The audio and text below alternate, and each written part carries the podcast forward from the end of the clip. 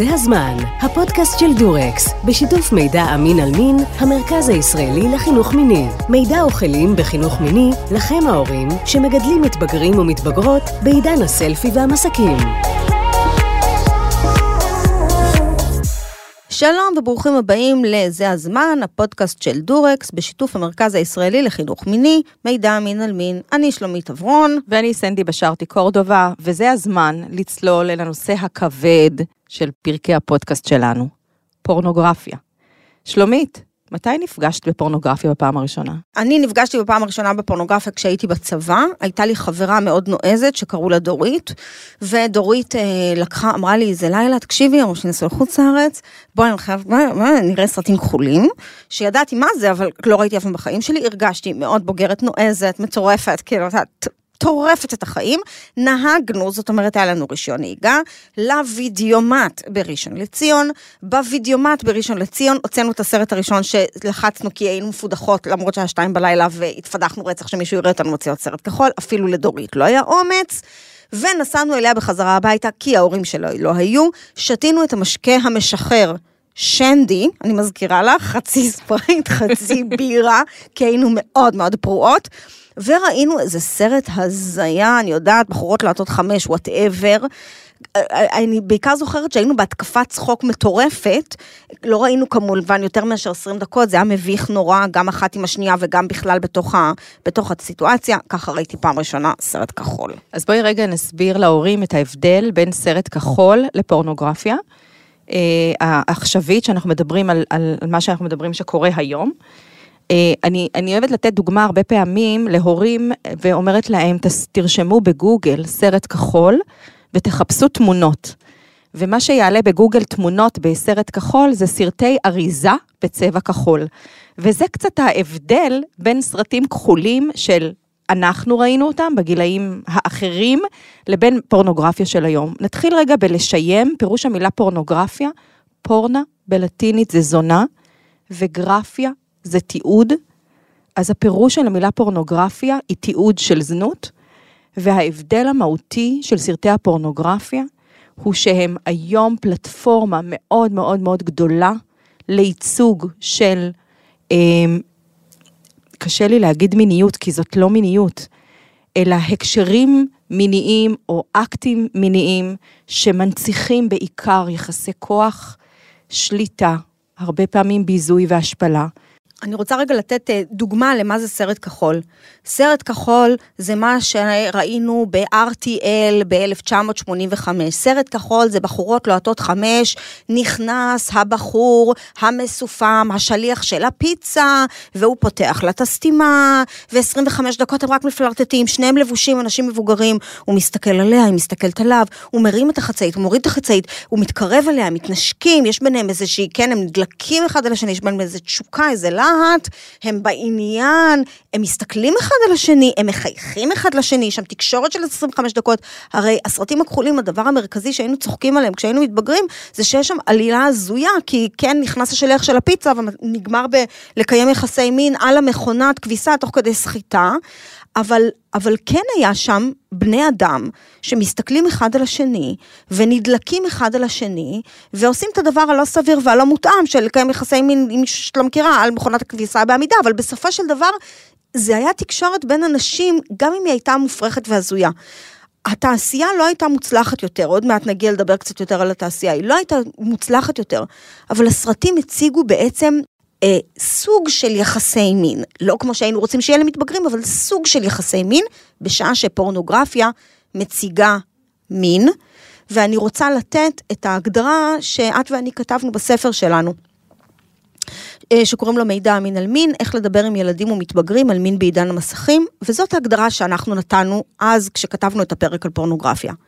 פורנוגרפיה היא כל ייצוג דיגיטלי שמטרתו לגרום לצופה גירוי מיני.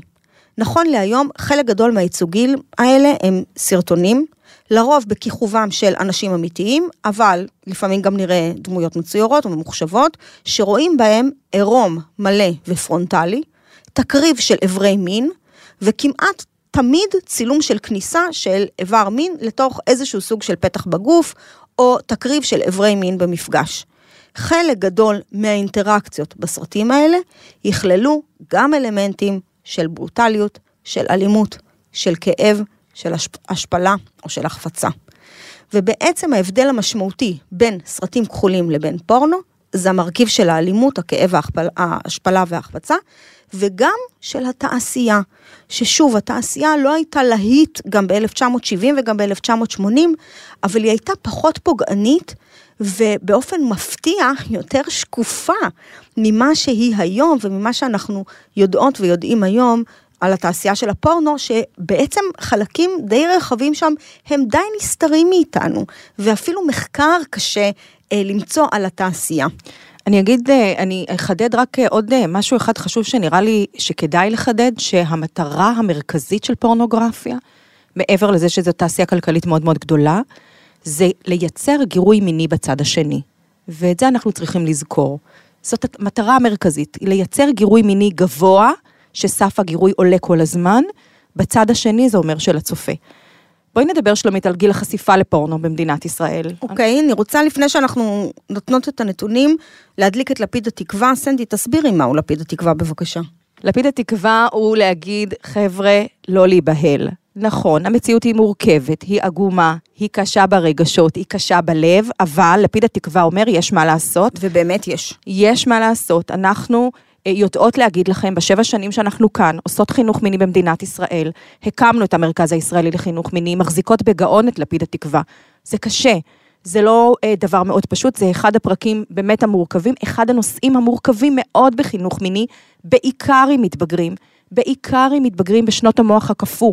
מחזירה אתכם לפרק הראשון כדי להבין מה זה מתבגרים בשנות המוח הקפוא, וגם לא פשוט לתיווך ושיח של אה, פורנוגרפיה גם בגילאים הגדולים יותר, ובכל זאת, אני רוצה להגיד לכם שתזכרו שלא באנו לדכא אתכם, ולא באנו לכבות את ה... אה, איך אומרים, את התשוקה לדבר, ולהפך, המציאות מורכבת ואנחנו מחזיקות את לפיד התקווה, וניתן לכם כלים פרקטיים לתווך פורנוגרפיה. כי לסגור פורנוגרפיה זו דרך אחת, אבל לתווך אותה זה הדבר המרכזי שאנחנו יודעות לעשות ולתת לכם בפודקאסט הזה. אוקיי, okay, בואו נדבר על אה, נתוני אה, חשיפה בישראל. הנתונים שלנו הם אה, מתוך המחקר שאני עשיתי יחד עם אחותי דוקטור אפרת אברון, אתם יכולים לחזור אליו. אנחנו בעצם מדברים על גיל החשיפה הראשונית לפורנוגרפיה. מתי בפעם הראשונה ילד או ילדה, מתבגר או מתבגרת, נחשפו בפעם הראשונה לפורנו, לא לסרט כחול, לפורנו. אז במדינת ישראל הנתונים הולכים ככה. עד סוף כיתה ג' כעשרה אחוז מהבנים והבנות בישראל נחשפו לפורנו. עד סוף כיתה ו', 35 אחוז מהבנות ו-51 אחוז מהבנים. בין כיתה ז' לט', שנות המוח הקפוא, יש קפיצה של כ-40 אחוזים גם בקרב בנים וגם בקרב בנות, וגם התחלה של שימוש בפורנוגרפיה ולא רק חשיפה, ועד סוף י"ב בעצם, בעצם 100 אחוז. והדבר, הנתון השני שיש לנו בתוך המחקר, זה העובדה שבסוף כיתה י"ב יש לנו 70 אחוז מהבנים שמדווחים על עצמם כמי שמשתמשים בפורנוגרפיה כמעט כל יום, בין חמש פעמים לשבע פעמים בשבוע, וכ-50 אחוז מהנערות שמדווחות על עצמן כמי שצופות בפורנוגרפיה כרבע די בתכיפות, אוקיי? פעם בשבוע, כמה פעמים בשבוע, ועוד כרבע יחסית, אה, לא הרבה, פעם, כמה פעמים בשנה, פעם בחודש, ועוד כ-50% מהנערות שבוחרות שלא להשתמש בפורנוגרפיה בכלל. בואי נחבר את הנתונים מהמחקר אל השטח, שלומית. בואי נספר רגע מה אנחנו פוגשות בכיתות בשנים האחרונות, ואנחנו נראה שהשיח הפורנוגרפי וצורך בתיווך פורנוגרפיה באופן ברור ומובהק, החל מכיתה ו', יש צורך. כיתה ו', אני שמה את זה רגע באיזשהו אה, גיל סוגריים.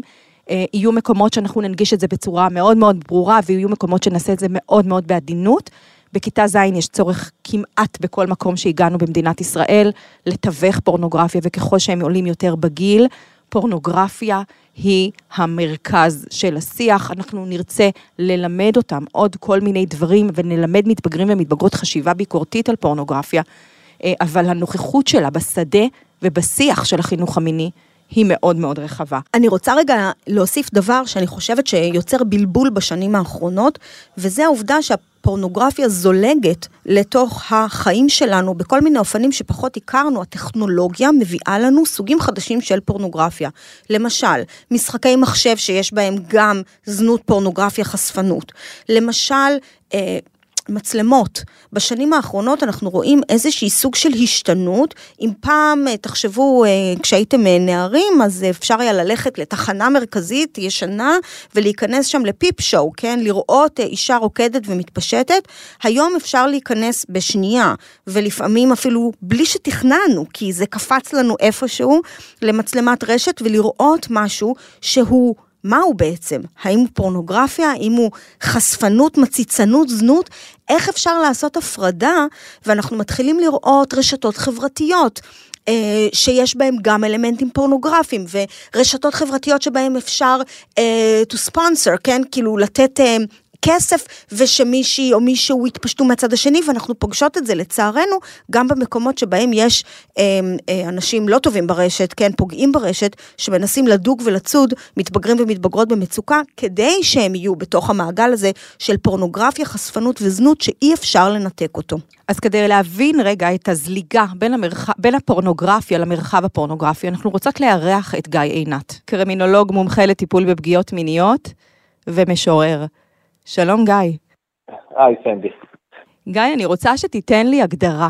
הגדרה למרחב הפורנוגרפי, שזה מושג שאנחנו מדברות עליו בפודקאסט לא מעט, ואת ההבדל בין המרחב הפורנוגרפי לפורנוגרפיה. בעצם ההסבר של המושג הזה זה זליגה של הפורנוגרפיה אל מרחבים אחרים שלא אמורים להיות מיניים, שלא אמורים להיות פורנוגרפיים, אבל הופכים להיות כאלה אה, כשהם אה, מוטענים בתכנים ששייכים לעולם המבוגרים. אז הדוגמאות שאני יכול לתת זה כמובן אה, פרסומות שהופכות להיות מרחב פורנוגרפי כי הן מציגות אלו תמות מיניות ומגדריות מורכבות. אנחנו יכולים לדבר על תחפושות, ותחפושות הופכות להיות פרובוקטיביות ומיניות, שזה כמובן לא אמור להיות המרחב הזה, בטח, בטח לא בגיל הילדות. כל מסך הופך להיות מרחב פורנוגרפי כשלמשל ילדים וילדות מחליפים ביניהם אה, sexting, שזה הודעות טקסט שיש בהם איזשהו תוכן מיני, אה, או תמונות, או ממים, אה, או גיפים, כן? כל מיני מושגים מהעולם הווירטואלי שיכולים להיות תמימים, ו, אה, או אני אגיד ניטרלים, ויכולים לשאת בתוכם מטען של מסרים מיניים אה, שזולגים אלינו בעצם אה, מעולם הפורנוגרפיה. אז בוא, בוא נדבר רגע על ההשלכות של זה, על מה חשיפה לפורנוגרפיה אה, ומרחב פורנוגרפי עושים אצל מתבגרים. אבל, אבל בוא נתרכז רגע באמת בפורנוגרפיה עצמה. מה הפורנו עושה למתבגרים? אז, אז אפשר לדבר על זה, אני חושב, שעות. אני אנסה מאוד לתמצת את זה לכמה משפטים. הדבר הראשון זה שהיום אנחנו, אנשי מקצוע, מבינים שחשיפה לפורנוגרפיה של ילדים היא מהווה טראומה, היא מהווה פגיעה במיניות. ופה אני אגיד משפט שיש בו ניואנס מאוד משמעותי. לא צריכה להיות פגיעה מינית קונקרטית כדי שתהיה פגיעה במיניות. כלומר, לא צריך שיהיה אדם נוסף שיפגע באופן קונקרטי בילד כדי שהמיניות של הילד תיפגע ותתקלקל. החשיפה לפורנוגרפיה מהווה בדיוק הפגיעה, הפגיעה במיניות. כי הפורנוגרפיה משפיעה על העמדות של הילד, על התפיסות שלו, גם את עצמו, גם את האחר, גם את הגוף שלו, גם את מה זה מיניות, איך נראית מיניות. מה שמאוד מעניין זה שהפורנוגרפיה היא מאוד מאוד קונקרטית, היא הדבר אולי הכי קונקרטי שקיים, כן, זה שיח על מיניות הכי קונקרטי. זה לא שיח על מיניות כמו בשירה או בספרות או בפיסול או בציור או בצילום, שהוא, שמשאיר לנו מרחב לדמיון ומרחב למחשבה. אה, זה שיח מאוד מאוד קונקרטי, אבל, ואז הוא מייצר אצל הילדים והמתבגרים קטלוג מאוד קונקרטי איך המיניות אמורה להיראות מבחינת איברים, מראה, תנוחות, אה, מהלך פעולות, ממש פרוטוקול פעולה, איך הדבר הזה אמור לקרות. מצד שני, זאת אומרת, היא מאוד מאוד קונקרטית, מצד שני היא מייצרת אצל הילדים גם משוואה סימבולית. משוואה סימבולית במובן של מיניות היא שלוש נקודות. עכשיו, אנחנו היינו רוצים שהילדים ייחשפו למקורות של מיניות שיוצרים להם משוואה סימבולית נפשית שמיניות היא הדדיות, מיניות היא איפוק, מיניות היא חיזור, מיניות היא תקשורת, מיניות היא ביטחון. אבל הפורנוגרפיה יוצרת משוואה רגשית סימבולית הפוכה. מיניות היא כוח, מיניות היא מניפולציה, מיניות היא אינטרס, מיניות היא שליטה, מיניות היא לא הדרגתית, במיניות אין איפוק, במיניות אין חיזור, במיניות אין יכולת לחוות תסכול, אה, במיניות אין תקשורת. אה, אז, אז בעצם אלה ההשפעות, זה ההשפעה המרכזית שאנחנו יכולים לסמן, שבעצם החשיפה לפורנוגרפיה מייצרת פגיעה במיניות של הילדים, גם כי הם מתרגמים אותה כקטלוג קונקרטי ויזואלי לאיך מיניות צריכה להיראות, וגם כי הם מתרגמים אותה במשוואה סימבולית רגשית למה זה מיניות, מה זה קשר, מה המאפיינים הרגשיים ש, שאמורים להופיע בתוך הדבר הזה שנקרא יחסי מין. אז אני אשאל אותך, גיא, כי אנחנו שנינו יודעים שפורנוגרפיה היא חלק בלתי נפרד מחיים של מתבגרים ומתבגרות. איזה המלצות היית נותן להורים שלהם? ההמלצה הראשונה זה ברמה הקונקרטית לנסות לאחר ולצמצם את החשיפה על ידי אה, חסימות, העברת המחשב למקום ציבורי, אה, סיסמה על המחשב ועל הניידים, אה, בדיקת ההיסטוריה, כל צעד שאנחנו יכולים לעשות כדי לאחר את גיל החשיפה ולצמצם. כי כן יש משמעות בין אם ילד נחשף בכיתה ג', שלצערנו היום זה הממוצע, לבין אם הוא נחשף בכיתה ו'. זה הבדל משמעותי. ילד בכיתה ג' הוא בגיל הרך, ילד בכיתה ו' זה עדיין לא בריא, אבל זה, זה לפחות בשלב של טרום התבגרות. זה מקום אחר בחיים שלו.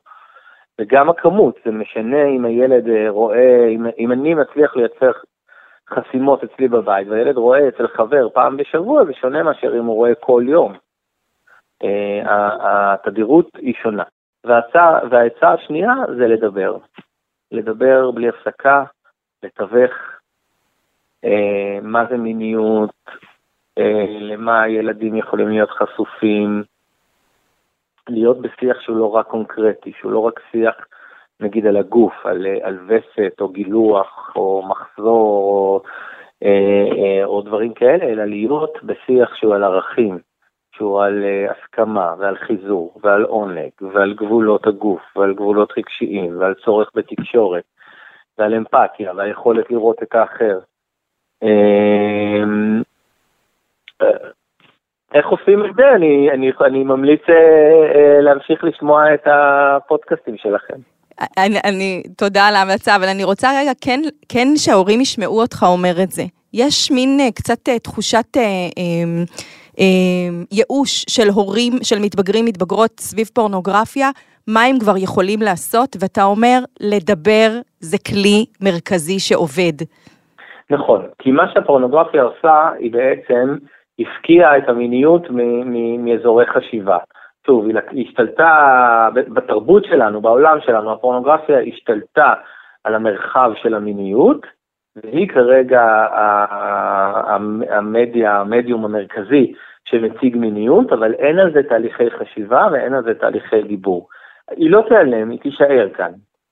אה, ולכן המעט או ההרבה שאנחנו כמבוגרים יכולים לעשות, זה לייצר עליה תהליכי חשיבה, זה לייצר עליה תהליכי מודעות, אה, ובעצם אה, לתבוע חזרה את הבעלות שלנו על, האזורים של המיניות.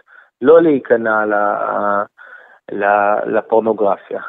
אני רוצה להודות לך, גיא, על השיחה המרתקת הזאת, היא תמיד uh, מעניין לשמוע אותך עוד ועוד. תודה רבה. תודה. ותודה, ותודה לכן על העבודה המדהימה. אוקיי, סנדי, זה היה עמוק. אה, כמו, כמו הרבה דברים שגיא עושה, זה היה עמוק, זה היה טיפולי. בואי נגיד כמה דברים על מתבגרים בפורנוגרפיה.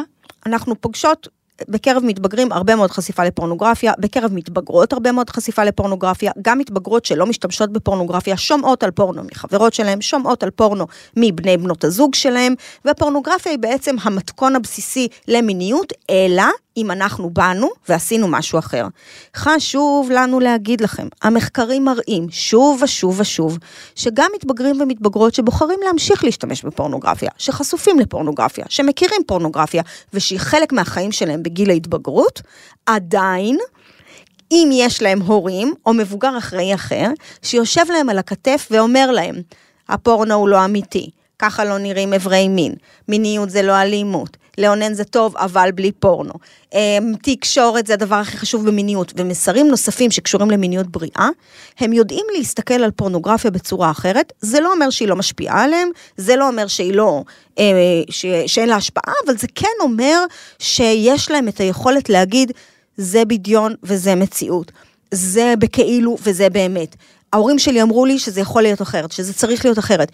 ולכן אנחנו מזכירות שוב שבעצם הדבר החשוב ביותר, גם בנושאים של פורנוגרפיה, זה להיות שם, לדבר, לטפטף, להיות נוכחת, להגיד את המילה, ללכת ללמוד, ולא לעזוב אותם. אז בואי נדבר על זה רגע, על הלעזוב אותם, כי אני רוצה להגיד שדווקא בנושא הזה של פורנוגרפיה, שכשאנחנו לא מדברים, אז המסכים מדברים.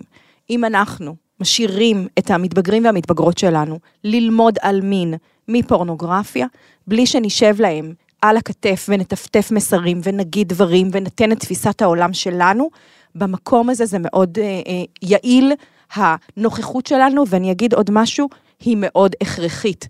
אין לנו היום פריבילגיה להשאיר אותם, אה, איך אני אומרת, להשאיר אותם בתוך הצונאמי הגדול הזה של הפורנוגרפיה. בואי ניתן להורים טיפים, איך לעשות את זה, איך לדבר עם מתבגרים על פורנוגרפיה. אנחנו נגיד שיש את הפוסטרים האלה באתר שלנו, שאפשר להוריד אותם. אז מה נגיד למתבגרים ומתבגרות, אחרי שככה הקשבנו קשב רב למה זה פורנוגרפיה, ולמרחב הפורנוגרפי, להבדלים שלהם, גיא נתן לנו קצת את העולם הטיפולי, אנחנו רוצים להישאר בלדבר. אז, אז טיפ ראשון שגיא נתן ואני חוזרת עליו, תסגרו, תחסמו, שימו כל הגנה שאפשר, לגיל החשיפה יש משמעות, לכמות יש משמעות, אז זה הטיפ הראשון. ובטיפ השני, בואי, נת... בואי נגיד להורים כמה דברים, שישה מסרים מאוד חשובים. אחד, מיניות זה קודם כל תקשורת. בוא תשמע מה ההבדל בין מין ליחסי מין. פורנוגרפיה מציגה מין, יחסי מין זה משהו אחר לגמרי, כי ביחסים יש אהבה ותשוקה וקשר, ואני רוצה שתדע שכדאי מאוד שתעשה יחסי מין ולא מין.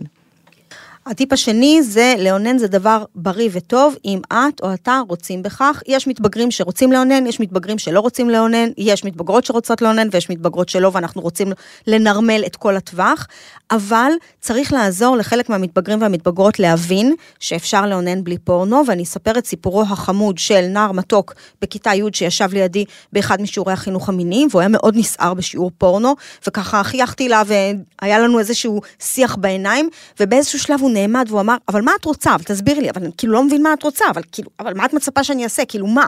שאני אדמיין ילדה מהכיתה? והוא אמר את זה כאילו זה הדבר ההזוי ביותר, המופרך ביותר שאפשר לדמיין, כאילו זה פחיתות כבוד. ואני, זה היה בשבילי אה, אה, אה, נורת אזהרה כזאת מצלצלת, כן? זה הפתיע אותי. זה הפתיע אותי המחשבה שהם לא יכולים לדמיין שדמיון זה יותר טוב מאשר לראות, כן, משהו. והיה לנו שיח מאוד מאוד משמעותי בכיתה הזאת על מה זה אומר לדמיין ילדה מהכיתה. כן, מה, מה, האם זה בסדר, זה לא בסדר, מתי זה הופך להיות בסדר, מתי לא. והיה נורא נורא מעניין, אבל כשאנחנו רוצים לדבר עם מתבגרים על פורנו, חשוב להגיד, אוננות זה בריא, אוננות עם פורנוגרפיה, יש לה מרכיבים בעייתיים. הטיפ השלישי הוא יהיה מיניות זה לא אלימות, אוקיי? אלימות זה לא מיניות, פורנוגרפיה מחברת מיניות ואלימות כאחד. אנחנו נרצה להגיד להם שאין קשר בין מיניות לאלימות, ושאפשר להפיק הנאה מאוד גדולה בלהסתכל בניתוק הזה, אוקיי? הרבה פעמים אנחנו נלמד מתבגרים ומתבגרות להביא את, את עצמם, את הלב שלהם, אוקיי? אל תוך האקט המיני, ולא רק את הגוף שלהם לתוך האקט המיני. זה לא אלימות, אלא אנחנו נעשה ניתוק בין ה... אלימות לבין המיניות שמחוברת בדבק נורא נורא חזק בתוך הפורנוגרפיה. חשוב להגיד גם למתבגרים שכל דבר במגע מיני, צריך לשאול קודם, משום שלעיתים יש להם נטייה לעשות קופי-פייסט מפורנו, וזה נתפס על ידי הצד השני, לא משנה אם זה מישהו או מישהי, בתור חוויה פוגענית. אתה לא רוצה שמישהי תסכים לשכב איתך, אתה רוצה שמישהי תרצה לשכב איתך. תעוף על לשכב איתך, תהיה תרצה. בצהלולים. רצון הדדי נלהב, כמו שאנחנו אומרים למתבגרים ומתבגרות. הטיפ הרביעי להורים, מה שרואים בפורנו זה סרט. זה סרט, אוקיי? מה שאנחנו רואים זה סרט, זה כמו שספיידרמן לא קופץ עכשיו אה, אה, באמת מבניין לבניין, מה שאתה רואה שם זה סרט. דבר נוסף שחשוב להגיד, זה שהדברים שאנחנו רואים שהם לא סרט שבוים, ויש דברים כאלה הרבה באינטרנט, אוקיי? בפורנהאב, ביופורן, באתרי הפורנו הגדולים, שהם בעצם שער הכניסה של רוב המתבגרים והמתבגרות לתוך העולם הפורנוגרפי, אנחנו רואים הרבה מאוד סרטים שאי אפשר לדעת מה המקור שלהם.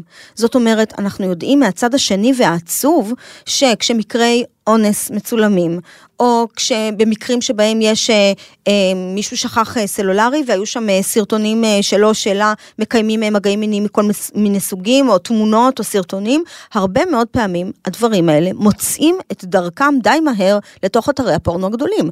זאת אומרת, כשנער או נערה נכנסים לתוך אתר פורנו והם רואים איזשהו סרט שלא נראה מבוים על ידי שחקן, במאי, צלם, עורך, אלא זה נראה כאילו זה צולם במצלמה, אה, במצלמה של סלולרי, קשה לדעת מה המקור של זה?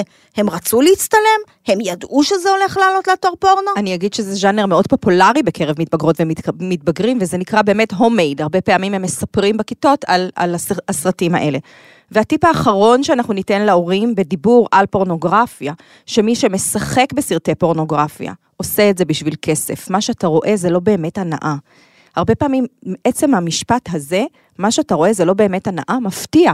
מתבגרות ומתבגרים, כי הם בטוחים שהסרט, שפורנו זה דוקו. זה לא דוקו. פורנו זה לא דוקו. ומי שמשחק בסרטי פורנוגרפיה, המטרה שם היא כסף, אוקיי? לא, בחיים האמיתיים, הרבה פעמים אני אומרת, בחיים האמיתיים לא מתפקדים ולא מתנהגים כמו שמתנהגים בפורנוגרפיה, והסיכוי שלי, או הרצון שלי, או הכמיהה שלי להיות, אה, אה, או לתפקד כמו בפורנו, הרבה פעמים אה, נגמרת במפח נפש מאוד מאוד גדול. חשוב להגיד גם לנערים וגם לנערות, שאף אחד לא נראה כמו בסרט פורנו, שפינים באורך של 35 סנטימטר זה לא דבר שקיים במציאות, שפוט לא תמיד נראית אותו דבר, ששדיים לא תמיד צריכים להיות מנותחים, אמ, שהתפקוד שלהם, רואים לפעמים בסרטי פורנו 30, 40, 50 דקות של כניסה, מפגש של, של פין ושל, ושל פוט, בואו, זה לא דבר סביר, ומתבגרים מסתכלים על זה כאילו זה אמיתי לחלוטין, וחשוב להגיד גם לנערים וגם לנערות, לקרוע את המסכה של הפייק, כמו שאנחנו עושים עם המרחב הפורנוגרפי, אותו דבר בדיוק לעשות גם עם פורנוגרפיה. בשלב הבא היינו מציעים למתבגרים ולמתבגרות שלנו תחליפים או אפשרויות אחרות, פחות אה, אה, אה, אלימות, פחות... אה, אה, פוגעניות. פחות, פוג... פחות פורנוגרפיות. כמו היינו מה? היינו מציעים ספרות אירוטית, היינו מציעים ספרים בחינוך מיני, עירום באומנות, הסתכלות על תמונות בעירום ולא בסרטונים. אה, להוריד למתבגרים ומתבגרות את סף הגירוי בזה שבו אנחנו נציע תחליפים אחרים, פודקאסטים מעניינים שיכולים להיות חלק מהמידע. אה, מקומות אחרים שאני יכול לפנות אליהם, סרטים שמציגים אירוטיקה ופחות אה, תקריבים של אברי מין ופחות אלימות ופחות, אוקיי? וכן להגיד למתבגרים ומתבגרות, אחרי שכבר שמנו תשתית, שוב אני אומרת, שמנו תשתית, התשתית הזאת היא מאוד מאוד מאוד חשובה, שים לב מה אתה רואה, תשמור על הלב שלך. אנחנו בעצם, אני שומעת אותך, סנדי, אומרת שהשיח הזה שבו אנחנו מכוונים מתבגרים ומתבגרות מה לראות, הוא, הוא שיח שאת ואני חוששות ממנו. אנחנו, יש לנו הרבה דיבור על זה, שזה שיח שמצריך בעצם איזושהי פתיחות מאוד מאוד מעמיקה בין הורים למתבגרים, ואנחנו מאוד לא רוצות ליצור מצב שבו יש... אה, אה, שבו יש איזה שיח חודרני כזה, שבו פתאום אה, מגיע עורב, הוא מתיישב עם מתבגר ומתחילים לראות ביחד פורנו, זה לא מתאים לראות פורנו עם מתבגרים. לא, אבל זה גם לא מתאים להציע להם תחליפים אם לא עשינו את כל השלבים קודם, אם לא דיברנו בטיפ-טיפ-טף, ואם לא נשכבנו על המיטה שלהם, ואם לא התחלנו להכין תשתית. הלהציע להם זה לא נופל מהשמיים. כי אחרת זה נורא מפחיד מ- ומוזר. נכון, אנחנו חוששות מזה ובצדק, כי יש כאן גם איזשהו מקום שבו אנחנו מסתכלות על פורנוגרפיה, ובואי, אנחנו אה, דשות בזה המון המון שנים, של מין חוסר אונים כזה, רגע, מה כן אפשר לעשות? להגיד למתבגר, מתבגרת, תפסיקי לצפות בפורנו, זה לא רלוונטי. אז מה כן רלוונטי? כל מה שאמרנו עד עכשיו. לתווך, להיות שם, לטפטף, לחבק ולהסתכל על פורנו במבט ביקורתי. לצ- לסנן כמובן, להוריד מינונים ולתת למתבגרים והמתבגרות שלנו יכולת להסתכל על פורנוגרפיה במבט ביקורתי. בלי פאניקה, מיניות מותאמת ובריאה בגיל ההתבגרות. אוקיי, סנדי, הגענו לפינה שלנו בלי פאניקה, אם את בפאניקה, בלי פאניקה. אוקיי. אז אה, פנה אלינו אבא למתבגר בן 15, ושאל אותנו ככה, גיליתי שהבן שלי צופה בפורנו. לא משהו חד פעמי, אלא הרבה. כנראה כבר הרבה זמן. מה נכון לעשות ואיך? אז קודם, אבא יקר, בלי פאניקה, למרות שזה בהחלט פאניקה, אני יכולה להזדהות עם הפאניקה, בעיקר אה, מה זה הרבה, כמה זה הרבה, אוקיי? מעניין איך גילית. האם אתה פותח את זה אה, בשיחה עם הנער? שלומית, מה את חושבת? פותחים את זה בשיחה עם נער בן 15? אם אני גיליתי בטלפון של הבן שלי שיש הרבה פורנו, האם פותחים את זה? התשובה היא כן, אבל אחרי שהלכתי, נשמתי, אכלתי קרואסון, נחתי 24 שעות, חשבתי מה אני הולכת להגיד. יופי, תעצרי רגע, עכשיו אני אשאל אותך שאלה אחרת. האם אני לא יודע שהבן שלי חשוף והוא בן 15, אני לא בדקתי בטלפון, אני, לא הגיע אליי. האם אני מתערב בכל זאת? האם אני פותח את הנושא הזה איתו? כן, כי הוא חשוף. אנחנו אומרות לכם, אוקיי. אני אוהבת אותך, אני אוהבת אותך, אנחנו יודעות שזה שוק בשביל הרבה מאוד הורים, המתבגרים והמתבגרות שלכם מכירים פורנו, יודעים מה זה פורנו, גם אם הם בוחרים לא להשתמש בפורנו, הם יודעים על מה מדובר. ולכן, גם לאבא היקר הזה שפנה אלינו, חיבקנו אותו, נת... הצענו לו קרואסון, נתנו את כל הפרמטרים כדי רגע להירגע ולנשום, וגם לכאלה שלא יודעים, נערים ונערות, כמו שלומית אמרה, חשופים. אז מה נעשה? נדבר איתם, נשים את השפה, נשים להם פוסטר בחדר, נגיד לו, תקשיב, אתה יודע, אני רוצה להגיד לך משהו על פורנו. אני רוצה להגיד לך מה אני חושב על פורנו, ותגידו להם מה אתם חושבים על פורנו. ואל תעשו שיחה, אוקיי? אל תשבו אל, אה, ותעשו את השיחה. לא, לא עושים השיחה, אלא תטפטפו מידע. תקשיב, זה אה, אה, נגיד הזדמנות מצוינת לקפדהו ושחדהו. זה ממש. הזדמנות מעולה לקחת את המתבגר, סלש המתבגרת שלי, להגיד לו, אחרי ששמתי תשתית, כן? במהלך השבועיים האחרונים אני מטפטף, אני אומר, אתה יודע, מיניות זה תקשורת, בפורנו יש מין ולא יחסי מין. לאונן זה דבר בריא, מיניות זה לא אלימות. שמתי, טפטפתי, טפטפתי, ואחרי שבועיים אני מזמין אותו לקפדהו ושחדהו, ואומר לו את מה אני רוצה להגיד. אל תצפו שהם יסתכלו עליכם, יגידו, וואי, אבא, עכשיו הורדת לי את האסימון. איזה חכם אתה, יואו. וואו, אני מפסיק לראות פורנו. התשובה היא לא. הם יצקצקו, הם יגלגלו עיניים, אני לא רוצה לדבר איתך, מה אתה מביך אותי עכשיו? מה אתה אומר לי? מה אתה... מה, מה פתאום? זה לא אני, זה לא אני. זה הוא שלח לי, זה לא אני, זה הוא שלח, זה... כזה. אז תכינו את עצמכם גם לזה, אה, ואנחנו נעבור לפינה הבאה שלנו. זה נורמלי. זה נורמלי, התנהגות מינית נורמטיבית בגיל ההתבגרות. סנדי, אז בואי נעבור לפינה הבאה שלנו, זה נורמלי, ואני רוצה להזכיר שאנחנו מדברות בעצם על הטווח. מה נורמלי, או במרכאות מה לא נורמלי, אין כאן נורמלי ולא נורמלי, אלא טווח ירוק, צהוב ואדום. ירוק זה התנהגות מינית תקינה, לפעמים מתריסה, לא רצויה, בטח כשמדברות על פורנו.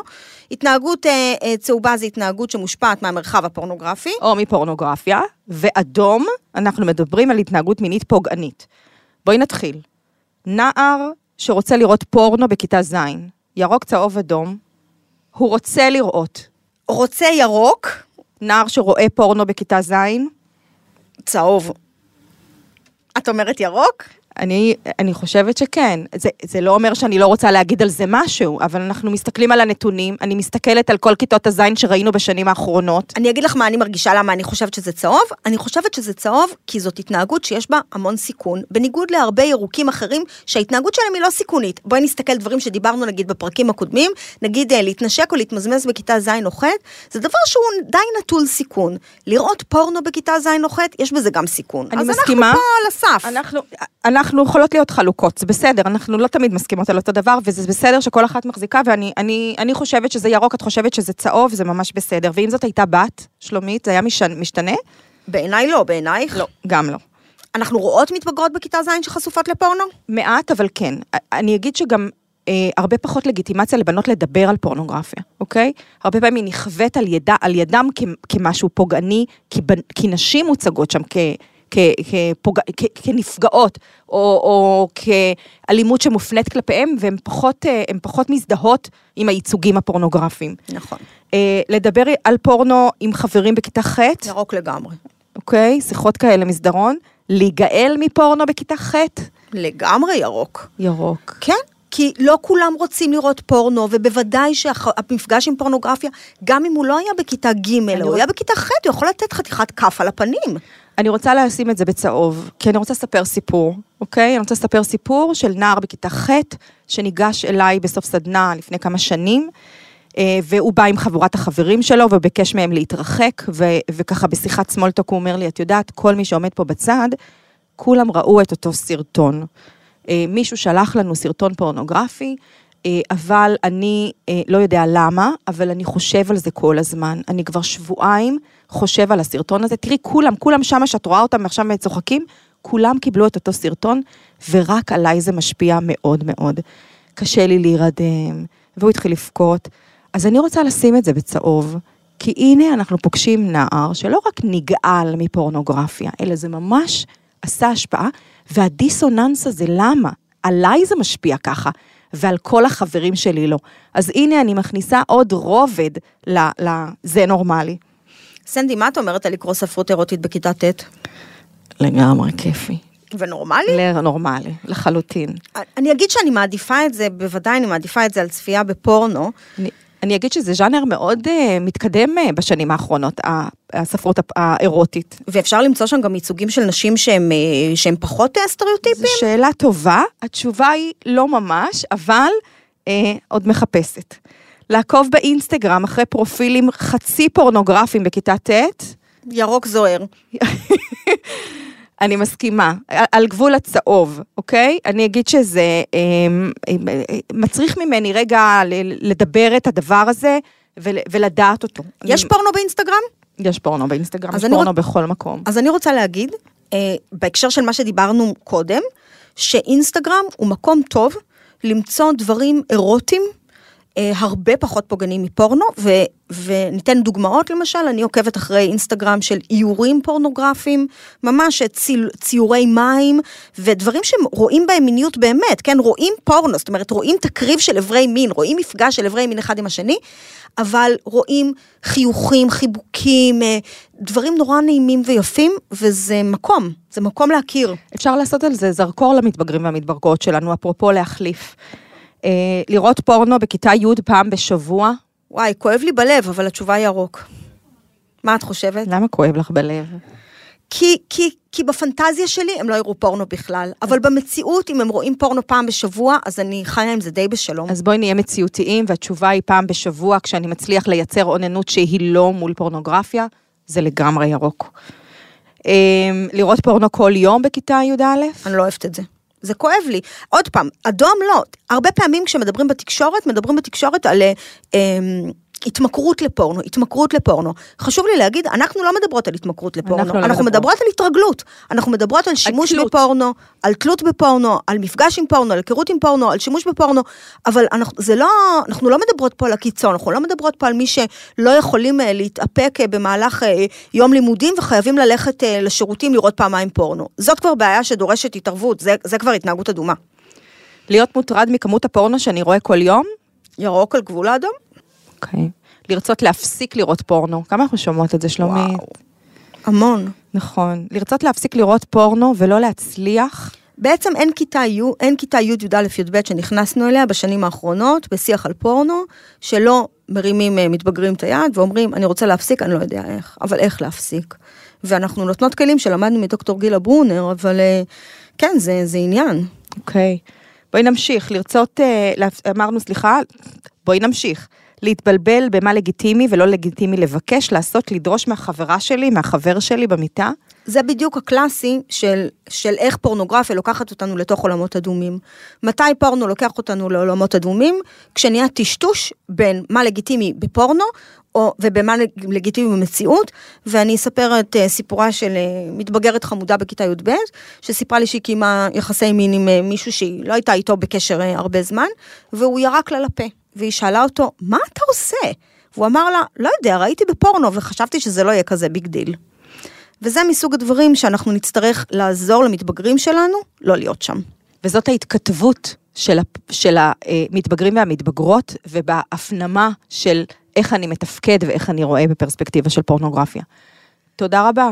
וזהו סנדי, אנחנו גמרנו להפעם, אנחנו מזכירות לכם להעמיק עוד באתר שלנו ובסדרות של ההרצאות שלנו להורים. יש לנו הרצאה שלמה על פורנו, שאנחנו קוראות לה תחליף, אז כל המידע אפשר למצוא באתר שלנו. גם את הפוסטר שדיברנו עליו, פוסטר שמתעסק עם פורנוגרפיה, יש לנו כמה כאלה, דפי מידע מעוצבים שמתאימים לנוער, שאפשר לעבוד איתם עם נוער, אפשר למצוא באתר שלנו. בחינם באהבה מאיתנו, כנסו ותורידו. תודה שהייתם איתנו. תודה רבה. ניפגש בפרק הבא. כל הנאמר בפרק זה אינו מהווה תחליף לייעוץ רפואי. זה הזמן. הפודקאסט של דורקס, בשיתוף מידע אמין על מין, המרכז הישראלי לחינוך מיני.